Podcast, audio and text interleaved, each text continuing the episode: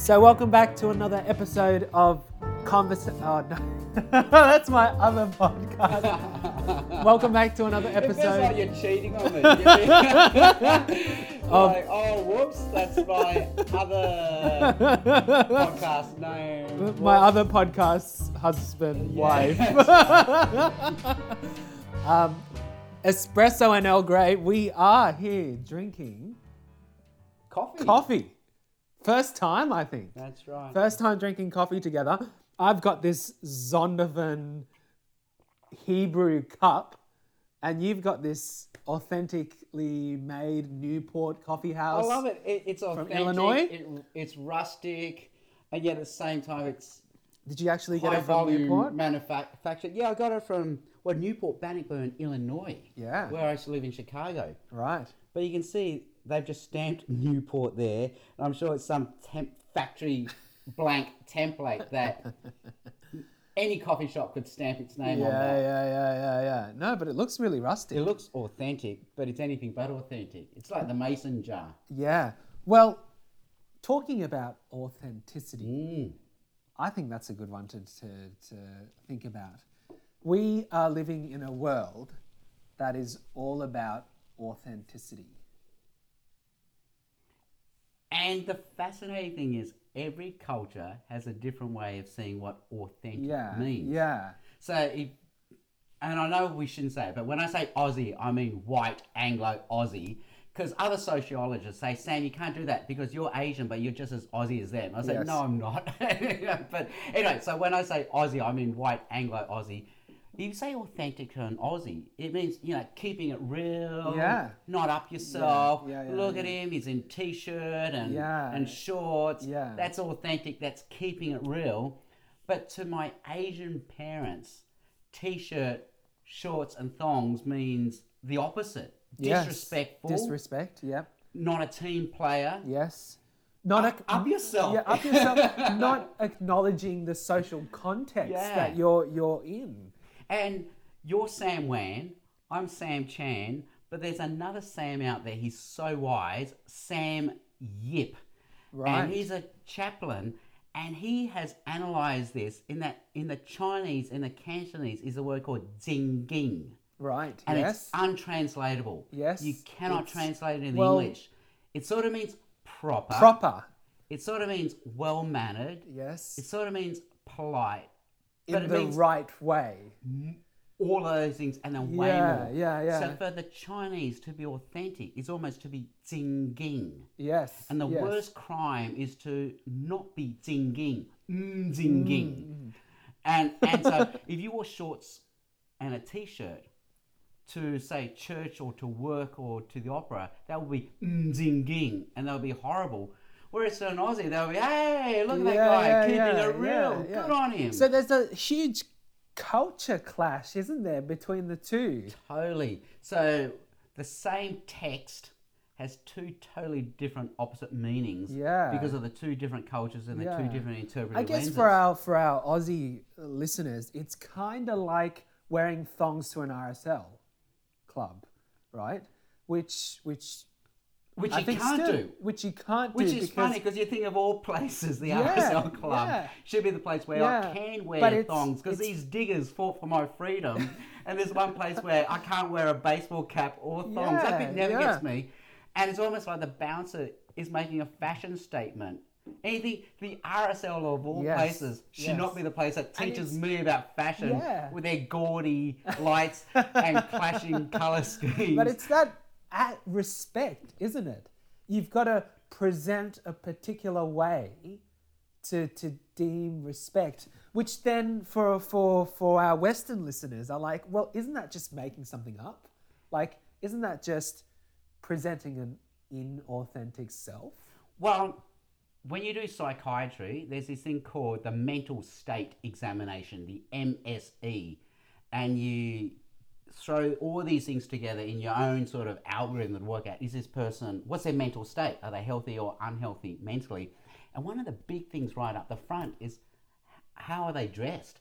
How are they clothed? Because if your mental state is good, you should know how to dress appropriately for the context. So mm. board shorts makes perfect sense at a beach, but not a job application.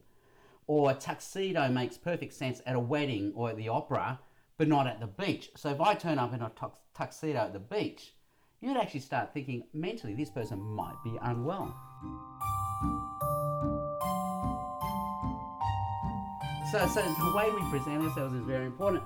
So the story I give, this is fascinating.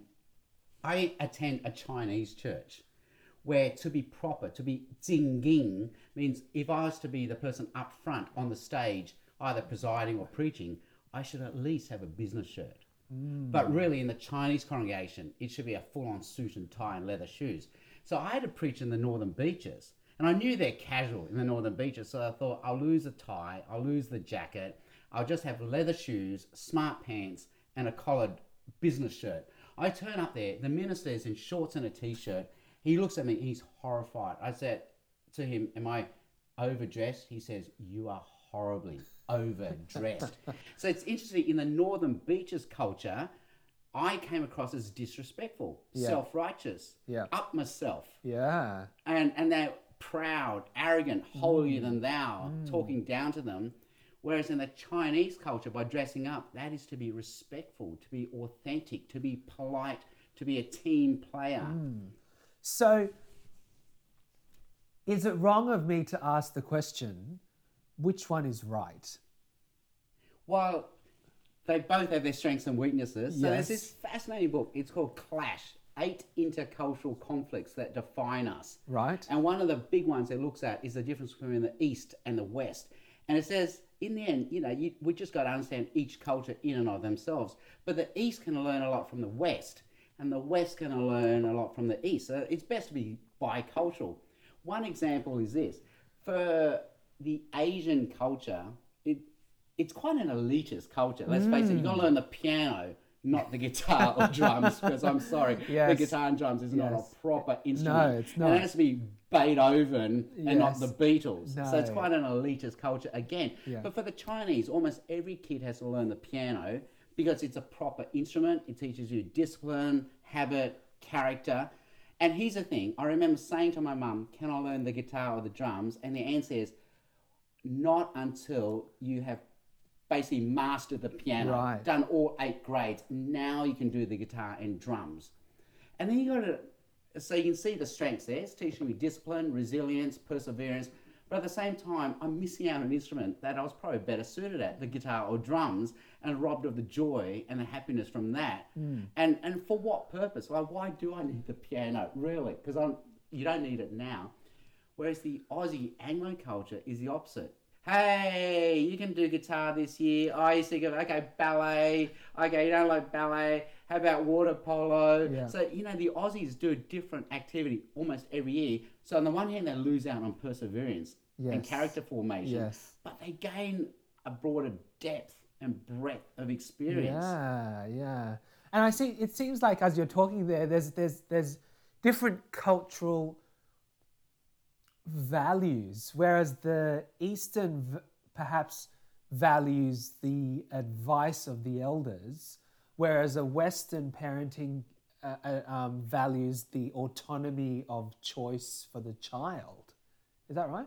I think so. So the child one day can choose for themselves which Yeah. one out of their 18 activities would they like to go on and, and yeah, pursue. yeah. And again, is it which one is wrong Well, or which one is right? And and I think each parent unconsciously is trying to work out how can I maximize social capital for my child. Hmm. So in the Asian culture, just like the mental state examination, should I wear a tux at the beach or should I wear board shorts at the beach? What will maximize social capital for my child? And in the Asian culture, yes, being able to play Beethoven, on the piano will maximize social capital for my child in a way that guitar and drums won't. Hmm.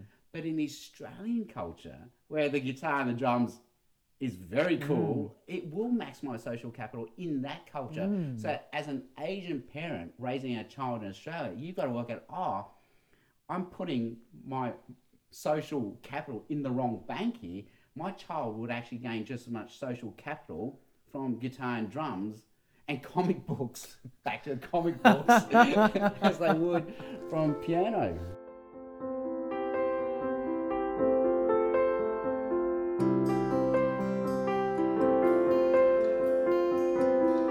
So I'm at your place and I see the clarinet, the mm-hmm. saxophone, and there's a piano out there. How have you raised your child in your children in in that? Well, exactly like that. I say, hey, Kate, just hey, you you want to do the saxophone? Fine, you've chosen it.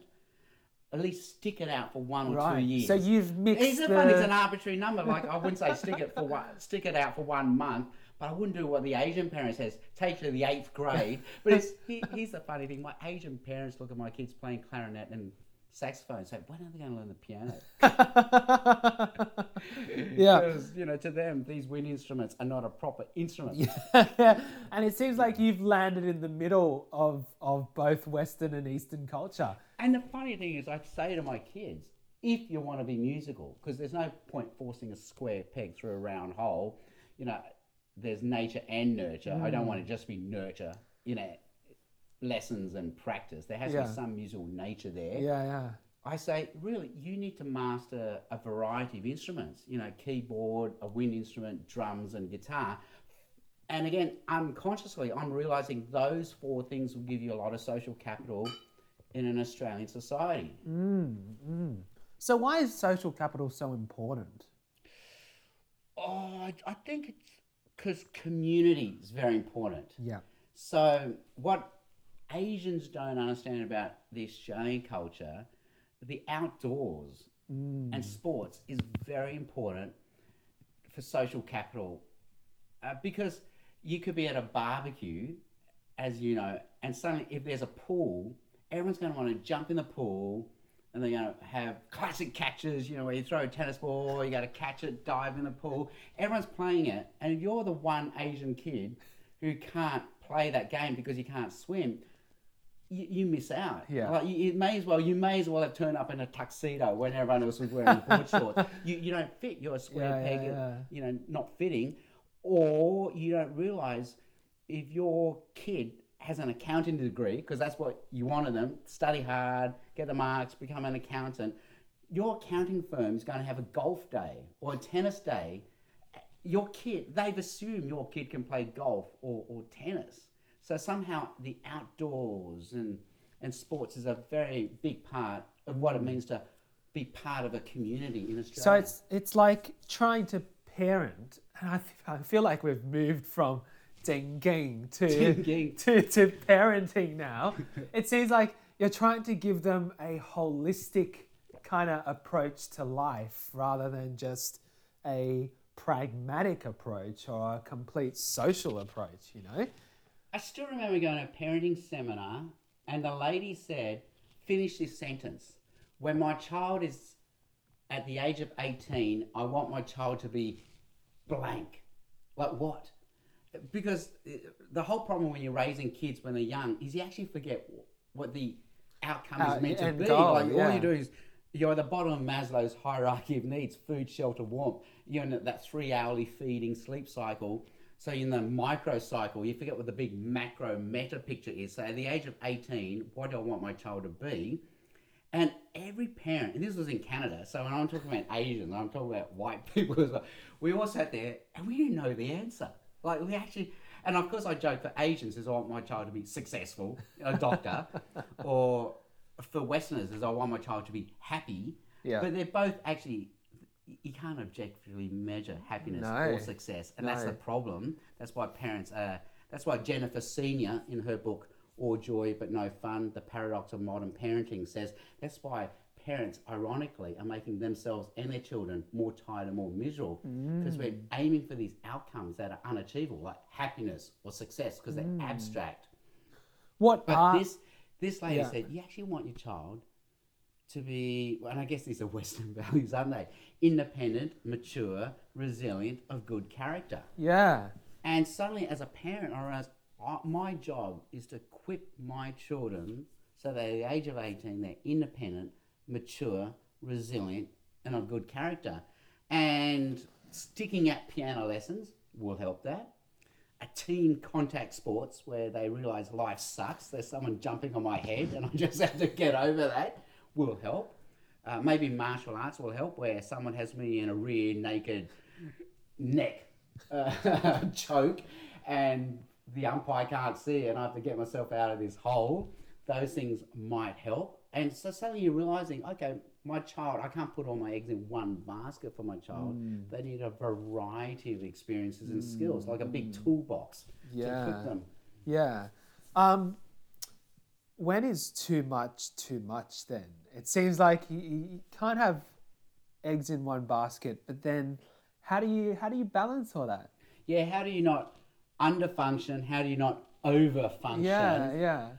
And I always like to make the joke, you know, as parents, we're maxed out. Like on Monday night, my kids will have swimming. Tuesday, and you got to be able to swim in Australia, right? So swimming lessons make sense. Tuesday, they might have clarinet. Wednesday, they've got football. Thursday, they've got band. Friday, mm. they got church group. we're maxed yeah. out. And even then, someone will say, but they're not doing Chinese. Your kids got to learn Chinese. And then the next major superpower, they got to be able to speak Chinese. So I think at some stage, just realizing, you know what? All I want is my kid to be independent, resilient, of good character. And as a Christian, I would say of godly good mm. character. And I feel like this is enough. This is all they need. Mm. And it would be great if they could learn Chinese, but mm. impossible. And the more important thing is they're not stressed themselves. I'm around, I'm available, I'm emotionally available. Yeah, yeah.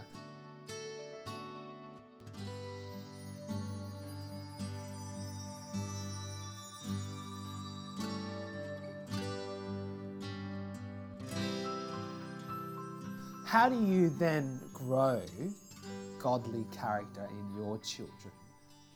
Yeah, so it's on the one hand, it's being, so just being secure and comfortable with who you Yeah, are. yeah. yeah. You know, like if I'm a child of God, I am a child of Yeah. God. And I think that's part and a part of growing, just enjoying mm. the relationship with mm. God, where it's not just an acquaintance, but really God is my father, Jesus is my brother, that sort of thing. His Yeah, spirit is in me. Yeah. And something you just naturally grow just by being. And at the same time, just those little rituals, family rituals, where you know, you know, in the family of God rituals, you know, regular meeting with Yeah. other Christians, role modeling. Yeah, yeah. Do you find that that Christian parents in around your circles are perhaps overly obsessed with giving opportunities to children and not opportunities of discipleship? Do you see that or As in, the parents should disciple more. yeah, yeah, that that they're more they're more. I guess from my perspective, as as a previous youth worker and as as someone who who uh, work with children and stuff, I see that the parents are more concerned with giving opportunities for their kids to flourish than opportunities for their kids to grow in godliness. Oh, I see what you mean. Yeah, definitely, because it's a godliness that gives you that stable foundation Yeah. for the extra bells and whistles and Yeah, optional yeah, extras. And sadly, as parents, we can think we can outsource things. So in the same way, I can outsource clarinet lessons. Yes. Because I can't teach them the clarinet. Yeah. I can outsource swimming lessons. Yeah. But really, they, they say the most effective thing is if you just parent them. So so if if you can swim, you should be the one teaching your Mm. kid to swim. If you can, you know, play cricket, you should be the one Yeah. role modeling cricket in the nets. Yeah, yeah. Uh, and I think the, the godly discipleship, growing a character is best done Mm. 24 hours a day, seven days a week by the parent. yeah. Because let's face it, the church only gets your kid Yeah. one hour out of a whole week. yeah. So you can't outsource. yeah. You, you can't outsource discipleship in the way you can outsource a clarinet lesson. So if we go back to Zengeng, Oh, yeah. Yeah. Is it right then to say that the the the Zengeng? now, now I'm struggling to pronounce it. It's not The- only untranslatable. Yeah, actually, yeah, yeah, it's yeah. hard to pronounce. It's got the, that t word, yeah, the, the the way Yeah.